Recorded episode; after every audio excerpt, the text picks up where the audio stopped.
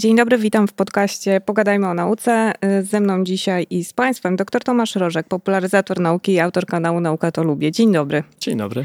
Panie Tomku, e, chcielibyśmy e, dzisiaj porozmawiać o tym, co działo się na Prekopie. Ja trochę się przesuwam w czasie, ale to właściwie niedawno, miesiąc temu, stanął pan niemal murem za rektorem Politechniki Śląskiej, twierdząc, że w przyszłości tej najbliższej zacznie nam brakować inżynierów na rynku. I to zabrzmiało trochę jak apel. Moim zdaniem już brakuje. I to nie jest tylko problem Polski. E, tak naprawdę dziwię się, że decydenci, także ci związani z uczelniami, nie obserwują tego, co działo się w krajach za naszą zachodnią granicą. W Niemczech, we Francji. We Francji może troszkę mniej. Wielka Brytania jest jeszcze w innej sytuacji, ale na przykład w Niemczech przecież już wiele lat temu kryzys y, na rynku inżynierów w tym informatyków na przykład, ale nie tylko, spowodował, że e, trzeba było zrewidować całą politykę migracyjną.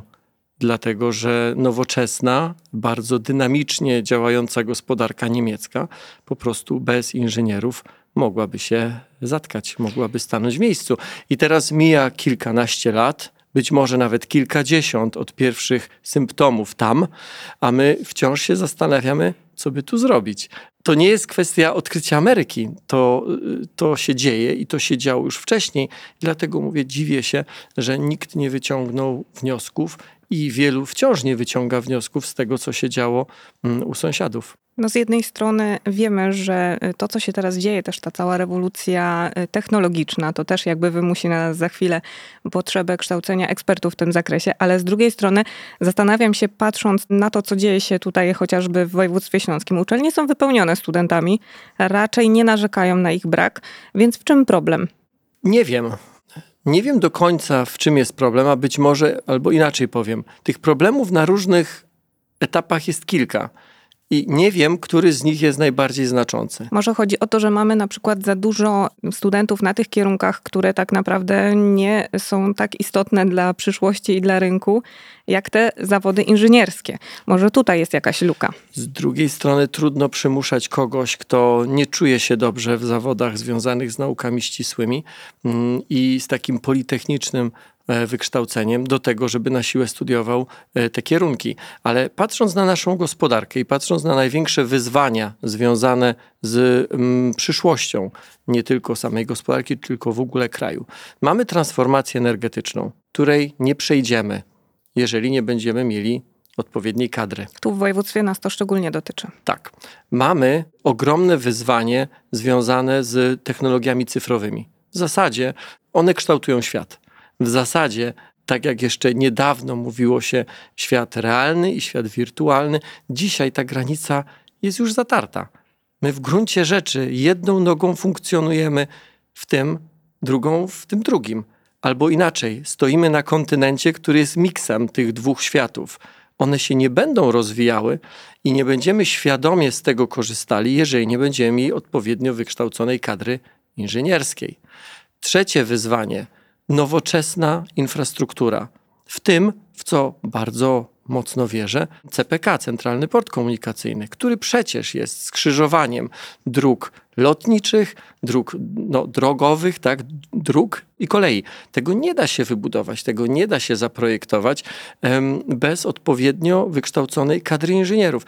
W którąkolwiek stronę spojrzę, to wiem, że bez inżynierów, bez naukowców z wykształceniem ścisłym, także bez tych humanisty, humanistów, chociażby kwestie, kwestie sztucznej inteligencji i wielu dylematów i moralnych, i prawnych, nie chcę przez to powiedzieć, że nam są potrzebni tylko inżynierowie. Mówię, że bez inżynierów przestaniemy się rozwijać. Ale jeżeli nie wszyscy mają te predyspozycje, to o czym pan powiedział, no to y, w jaki sposób y, zachęcać, bo chyba tylko tyle pozostało, w jaki sposób zachęcać, udowadniać, że y, młodzi, no jednak wybierzcie też te kierunki inżynieryjne, bo to jest przyszłość, no trzeba solidnych argumentów. Ja odpowiem na to pytanie jak gdyby na dwóch poziomach. Pierwszy poziom to jest taki, że młodzi ludzie mają jakiś fałszywy obraz rzeczywistości, często, w którym to wydaje im się, że można w życiu osiągnąć sukces. Bardzo szybko. Jakkolwiek byśmy ten sukces definiowali, bo to nie dla każdego jest yy, dużo pieniędzy na koncie, ale także satysfakcja zawodowa, e, także robienie rzeczy ważnych. Nie da się tego osiągnąć w sposób lekki, łatwy i przyjemny. To jest mit, że bycie influencerem, bycie youtuberem zapewnia sukces i szczęście. To Czyli... jest absolutny mit, a tymczasem z badań wynika, że nie tylko w Polsce, ale także w Polsce, w krajach Zachodu, młodzi ludzie właśnie w tym kierunku upatrują swoją przyszłość, bo oglądając swoich superbohaterów, tak? oglądając swoich idoli. Oni, ci idole, sprawiają wrażenie, jak gdyby życie polegało na konsumpcji, na robieniu niespecjalnie mądrych rzeczy. To jest mit. I, ale to nie do końca jest tylko kwestia szkoły, to jest także kwestia rodziny. Więc patrząc na tym poziomie, tak jak gdyby meta, powinniśmy, mm, każdy z nas pewnie na jakiś swój sposób, e, powinniśmy e, młodym ludziom uświadamiać, że sukces, jeszcze raz to chcę podkreślić, bo nie chcę, żebyście Państwo myśleli, że ja tutaj mówię o pieniądzach tylko, że sukces wynika z pracy, ciężkiej pracy czasami, ale jeżeli ona będzie, jeżeli ta ciężka praca podąży w kierunku pasji, to mimo, że ciężka, ona będzie przynosiła satysfakcję. Ja mam takie doświadczenie, przepraszam, bo to tylko, tylko jeszcze jedno zdanie powiem. Ja dosyć często spotykam się z młodymi ludźmi, jestem zapraszany przez młodych ludzi do szkół. Ja mam wrażenie, choć to, co ja teraz mówię, wydaje się być takie oczywiste, ja mam wrażenie, że oni to nie wiedzą, że im tego nikt nie powiedział, że nikt nie usiadł tak po prostu z nimi i nie porozmawiał na temat realizacji pasji, na temat zawodu przyszłości, na temat tego, czym jest sukces, czym dla ciebie jest sukces. I to jest ten poziom pierwszy. Ale jest jeszcze poziom drugi, bo to nie chodzi tylko o to, żeby młodemu człowiekowi, który jest być może w liceum, może pod koniec szkoły podstawowej, pewne rzeczy uświadomić. Oczywiście nie do każdego młodego człowieka to trafi, ale mam wrażenie, że nawet nie próbujemy. Jest jeszcze inna, inny poziom. Ja na jednej z konferencji, wydaje mi się, że po tej konferencji, czy, czy po tym moim wystąpieniu, nawiązaliśmy kontakt, rozmawialiśmy. Ja powiedziałem coś takiego, że inżynierów wykuwa się w przedszkolu. Że to nie jest tak, że powinniśmy zadbać o to, żeby e, inżynierów, czy ogólnie ludzi wykształconych w jakichś konkretnych kierunkach, mm, żeby ich, nie wiem, namówić na to pod koniec liceum czy nawet w szkole podstawowej, gdzie wybiera się powiedzmy liceum, czy szkołę średnią, tylko w przedszkolu. To nie chodzi o to, żeby dzieci indoktrynować. To chodzi o to, że na etapie, na którym umysł dziecka jest totalnie otwarty na wszystko, przedstawić mu także taką możliwość. Nie tylko taniec, nie mam nic przeciwko temu, nie tylko y, jakieś powiedzmy zajęcia plastyczne, nie mam nic przeciwko temu żeby było jasne, nie tylko język angielski, to wszystko jest bardzo ważne, ale w tej układance bardzo często brakuje mi pokazania dziecku także nauk ścisłych, nie tylko inżynieryjnych, tylko ogólnie nauk ścisłych. I Szkoda. Dotykamy bardzo y, trudnego pytania. Wiele wątków żeśmy teraz y, zahaczyli, natomiast y, ważny aspekt jest taki, że trzeba od przedszkolaka zaczynać. Tak. zainteresowywać te nasze dzieciaki tymi naukami ścisłymi. My na Politechnice robimy to tak na przykład poprzez Akademię Juniora i Seniora. Rodzic z dzieckiem może przyjść i już tam sobie wykonywać jakieś małe eksperymenty, ale są też takie wydarzenia, których mam wrażenie jest coraz więcej i pan też jest tam bardzo aktywny. Śląski Festiwal Nauki, my mamy na Politechnice Noc Naukowców. Czy to jest wystarczające? Czy rzeczywiście brakuje, jeżeli już rozmawiamy o tym przedszkolu, takiej edukacji od przedszkolaka i w szkołach e, podstawowych, która by mówiła, słuchajcie, rzeczywiście przyszłość jest e, w naukach ścisłych, mm, no tutaj trzeba by było bardziej e, rozsądnie podejść do tematu. Bo tak mam wrażenie, że jest po łebkach czasem. Jeżeli dzieciak nie ma talentu w tym obszarze, no to macha się na to ręką. Nie do końca wiem, co to znaczy, że dzieciak nie ma w tej sprawie, w tych tematach talentu. Bo, mm, nie ma umysłu ścisłego. Tak ale to właśnie, tłumaczą. Tak, no właśnie. Tyle tylko, że nie ma żadnych badań, które potwierdzałyby taką, taki mit, czy takie, takie, takie po, taką powszechną opinię, że ludzie dzielą się na humanistów i ścisłowców. Nie ma takich badań. A często się do tego nauczyciele tak, odnoszą. Tak, mhm. nie ma czegoś takiego. Nasze mózgi są uniwersalne i potencjalnie genialne w każdej dziedzinie. To, jakie są badania, to takie, że jeżeli rodzice są ścisłowcami i siłą rzeczy te tematy, czy w ogóle ścisły pogląd na świat króluje w domu, to prawdopodobieństwo, że dziecko także będzie tak miało, jest bardzo duże. I dokładnie tak samo działa to w przypadku nauk humanistycznych. Ja kiedyś przeprowadzałem wywiad z taką bardzo znaną panią profesor genetyki i pytałem ją o to, czy mm, jesteśmy w stanie wskazać, przy okazji jakichś badań, czy jesteśmy w stanie wskazać geny inteligencji. I ona powiedziała coś takiego, wie pan co? Robi się takie badania. I póki co inteligencja, jakkolwiek mierzona, koreluje się tylko z jedną zmienną z domu rodzinnego z liczbą książek. No nie z wykształceniem rodziców. Nie z e, poziomem, e, powiedzmy, nie wiem, zamożności. Nie z tym, czy są fizykami, czy są humanistami. Nie, to w ogóle z tym się nie wiąże. To w ogóle się z tym nie koreluje. Koreluje się z liczbą książek. Czyli z tym, czy w domu rozmawia się czy w domu dyskutuje się, czy w domu wymienia się poglądy, czy w domu jest coś takiego, co dla wielu osób może się wydawać wręcz abstrakcyjne. Na przykład po niedzielnym obiedzie siadamy na fotelu, każdy ze swoją książką.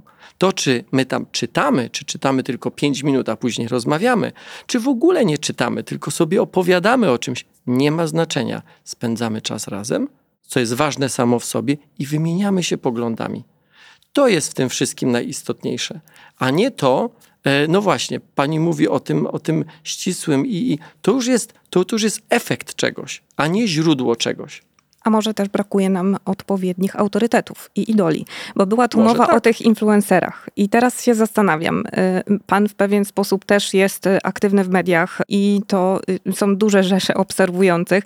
I tu też jest y, dobry potencjał do tego, żeby przekazywać dobre treści, wartościowe treści. Natomiast nie wszyscy influencerzy, to o czym żeśmy mówili, pokazują, że no my tu mamy jakieś problemy na świecie do rozwiązania i słuchajcie, jak to rozumieć, to co się dzieje wokół nas. Niektórzy mówią o tej lekkości życia. Mhm. Może brakuje nam odpowiednich autorytetów. Ja myślę, że ich nie brakuje w tym sensie, że ich nie ma. Natomiast świat, który stworzyliśmy, mówię tak ogólnie, e, bo także świat platform internetowych nie ułatwia im życia. W efekcie platformy żyją nie z treści, która wymaga sprawdzania, nie z treści, której stworzenie wymaga wielu godzin pracy, tylko z treści łatwych, lekkich i przyjemnych. Jeżeli ktoś chce mieć wysokie zasięgi, to YouTube radzi wrzucaj codziennie, najlepiej dwa razy dziennie jakiś materiał. A tymczasem na kanale Nauka to Lubię są materiały, których opracowanie zajmowało grupie ludzi dwa tygodnie. Po to, żeby dotrzeć do źródła, żeby zweryfikować, żeby sprawdzić, żeby spróbować skorelować, żeby zrozumieć i spróbować wyjaśnić. Pani w poprzednim pytaniu, a ja na to nie odpowiedziałam, a to jest wydaje mi się ważne. W poprzednim pytaniu zapytała o, mm, o między innymi o, festiwali, o festiwale nauki. Wydarzenia. Tak, rzeczywiście mhm. takich wydarzeń jest coraz więcej. I patrząc na to tak z zewnątrz, nie wchodząc gdzieś tam głębiej w statystyki, można by pomyśleć, idzie to w dobrym kierunku. Może tak, ale pamiętajmy o tym, że na tego typu wydarzenia najczęściej przychodzą dokładnie ci sami ludzie. Ci, którzy już są zainteresowani. Tak, ci rodzice, którzy są świadomi wagi tematu, przyprowadzają dzieci. I teraz, jeżeli na Śląsku jest jedno takie wydarzenie, to oni przyjdą. Jeżeli są trzy, to mniej więcej dokładnie ci sami przyjdą i to jest dla nich bardzo ważne. Ja nie chcę powiedzieć, że to jest nieistotne. Ja tylko mówię o pewnych rozwiązaniach systemowych.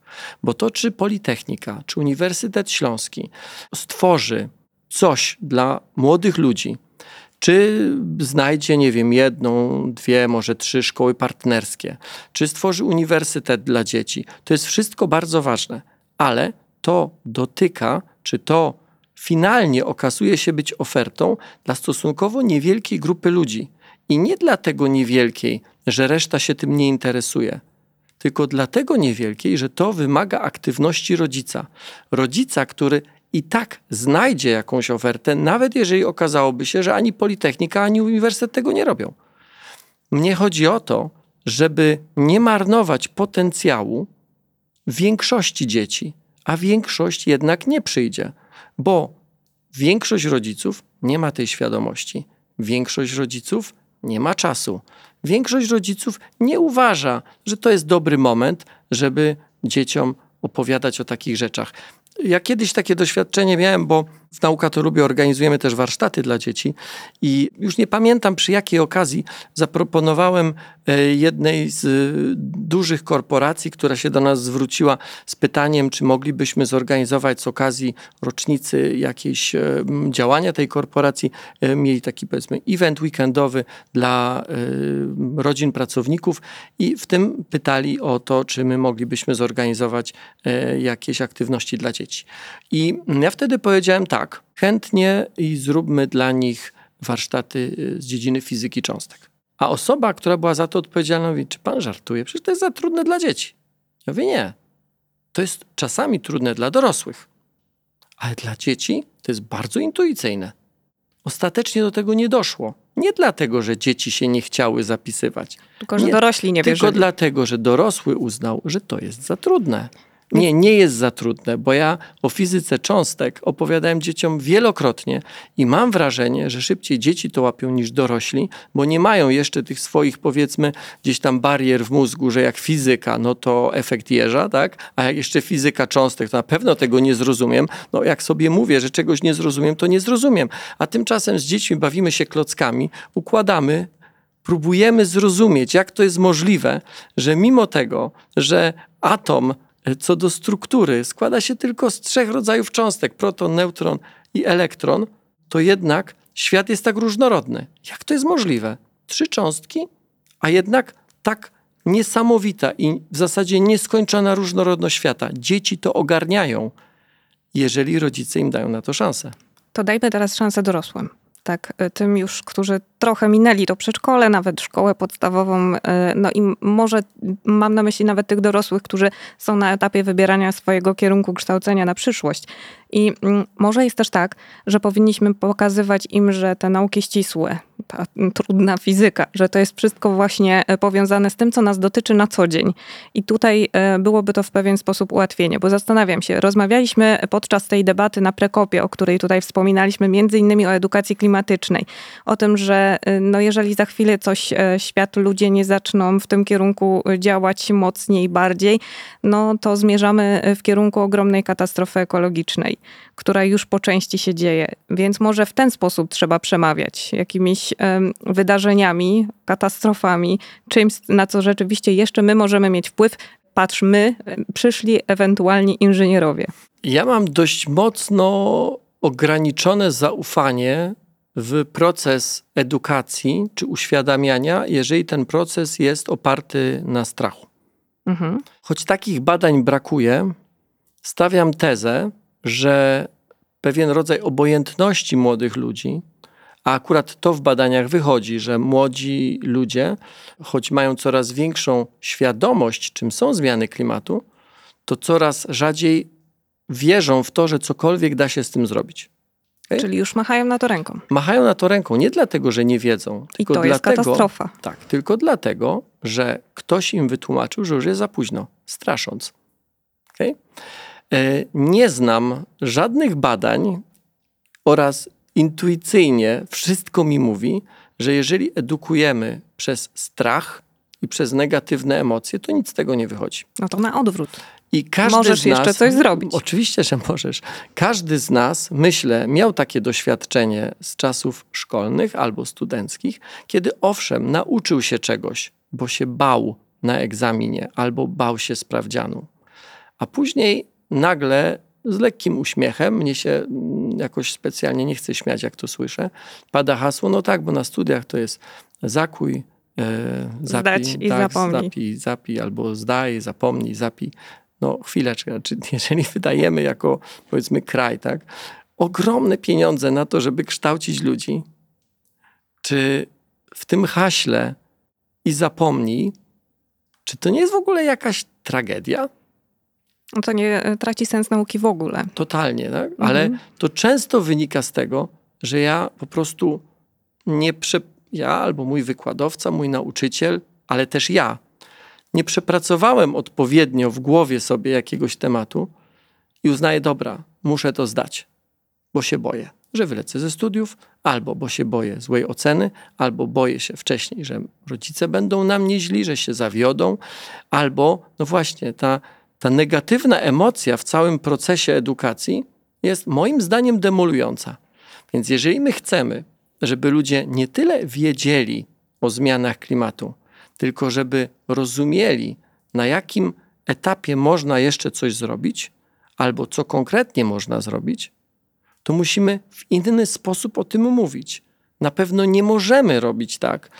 Ja już pomijam to, że to jest nieprawdziwe z naukowego punktu widzenia.